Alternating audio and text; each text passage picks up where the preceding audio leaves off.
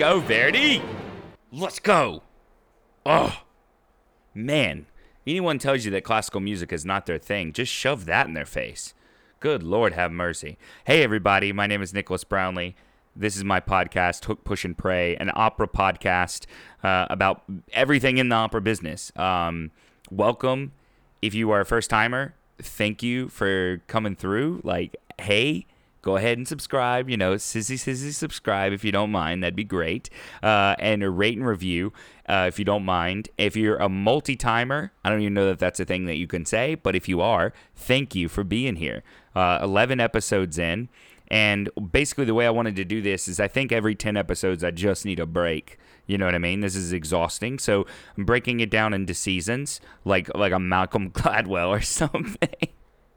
Oh my gosh, like it's like okay, so season two of Lost. No, no, no. So this is season two, um, which is just an easy way for me to keep track of it in sort of my logs in life.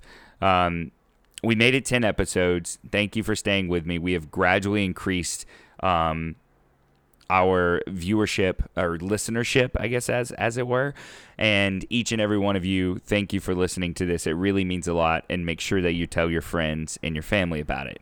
Now, season two is uh, this. The show will be evolving. And, and it, if you've noticed, if you've been listening, you've watched it go from sort of like a Germany-based, like how do we work as Germany, as American singers in Germany, to now sort of more of a interview like interviewing stars thing. Now, uh, I think it can look a lot of ways. Um, so I'm going to continue with the interviews. We have a lot of awesome interviews lined up over the next ten episodes for season two. Um, very, very excited about that. I'm very excited to um, to start a question and answer series. So basically the way that'll look is yeah, I get a lot of email questions. You can email, as always, you can email me your questions on nicholas brownlee dot com and go to contact and contact me directly. Don't contact Damon unless you're trying to hire me, then like contact him immediately and copy me on the email. Um, no, no. Um, so, so definitely, definitely keep sending me those questions because what I want to do is do a separate question and answer episode, drop that on Mondays, and then Thursday we'll do the traditional sort of interview episode because I want this to evolve with us and like what do we need? What do y'all need? What what should we be talking about more in the opera business? And and the whole point of this podcast, I think fundamentally for me, was that it was to fill in the holes and demystify parts of the opera business we never talk about, money, uh you know, it's the little things like how much do you tip your dresser, right? If you, if you've never been a professional singer and you're on your first gig, how do you know how much to tip your dresser?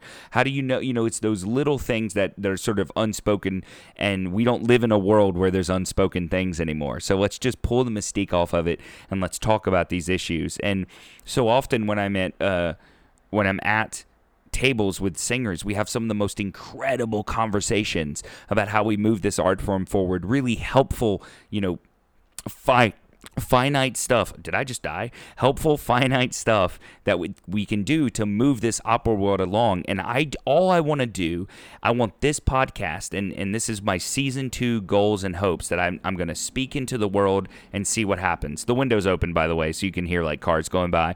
Because I'm in Melbourne for Verdi Requiem. We opened last night. Went really well. Um, Leah Crocetto, uh, Okafonde Demolau, which is more fun to say than it ever should be, and uh, Isakaya Savage and myself, along with the Melbourne Symphony Orchestra, Melbourne Symphony Orchestra Chorus, and Lawrence, uh, Maestro Lawrence, leading us down the road. Incredible performance. Um, anyways, having said all that, we sit around the table, and so often with my friends, we'll be like, you know, um, why do we train opera singers in America as though there's as many German opportunities, as though there's the like German amount of opportunities in America, but we train German opera singers as though there are no opportunities? You know what I mean? It's like this weird dichotomy where like the training in America is so intense and so good from the ground up, but we have so few opportunities, whereas um, Germany is not hurting for opportunities, but but even even German people agree with this. I'm not being overarching, you know, painting with a broad brush. Sort of the training in Germany isn't as good. And so how do we make each happen better? You know what I mean? Like how do we – basically I want to be the conduit of of the opera world to help us move forward. I want people like, you know – James Dara, who I interviewed, uh, David Lomelli, Joshua Wintergrade, who I'm going to interview in, when I'm in L A, um, um, you know, singers, Josh Guerrero, uh, uh, Pretty Yende, Javier Camarena, um, Uh, Summer Hassan, Vanessa Becerra. I mean, I mean, any uh, multiple levels of singers, basically to let you know that like we, there are a million different ways to skin a cat, and how did this person do this, and how did this person do this. So I just want this to be the vehicle and the conduit for us to discuss how to get the opera world, how to get the opera world living and breathing as it once was. And by the way, I don't think it's dead. I think it's an exciting time for us. Um, And so if you can hear it, I mean, I'm just so lit right now. Like, that's what my season two focus is in this podcast. And I want you to hold me to that. Now, as far as the question series is concerned, send in your questions to me and I will answer them on the air every Monday. And so basically, you if you send them in to me by Saturday afternoon, I'll record the show on Sunday, drop it on Monday. And that will be uh, just me answering questions. Um, we're going to see how that works. Do it on a trial basis. I'm very excited about that. To make that even easier, I am dropping a new website for just Hook, Push, and Pray um, starting the first of next month. I will, of course, give you all that information of how you can reach out to me. Um, but I want this to be...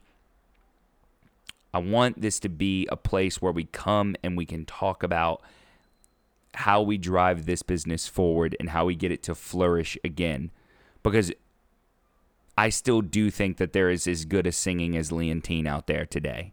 I think this myth that like the opera world's dying because, you know, there's no good singing, there's no good direction, there's no good, that's all, I think that's all bullshit. I will defend, I am apologist for today's era of singing, for today's era of artists.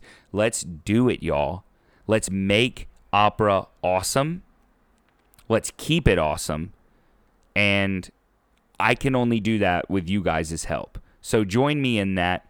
Allow me to be the conduit, and let's start a discussion. So that's my season two plans. Look out for some great guests. Thank you guys again. I don't mean to, you know, sort of ramble. I'm going to keep this under eight minutes, which was the time in my head, because that's how long Malcolm Gladwell does his for his show.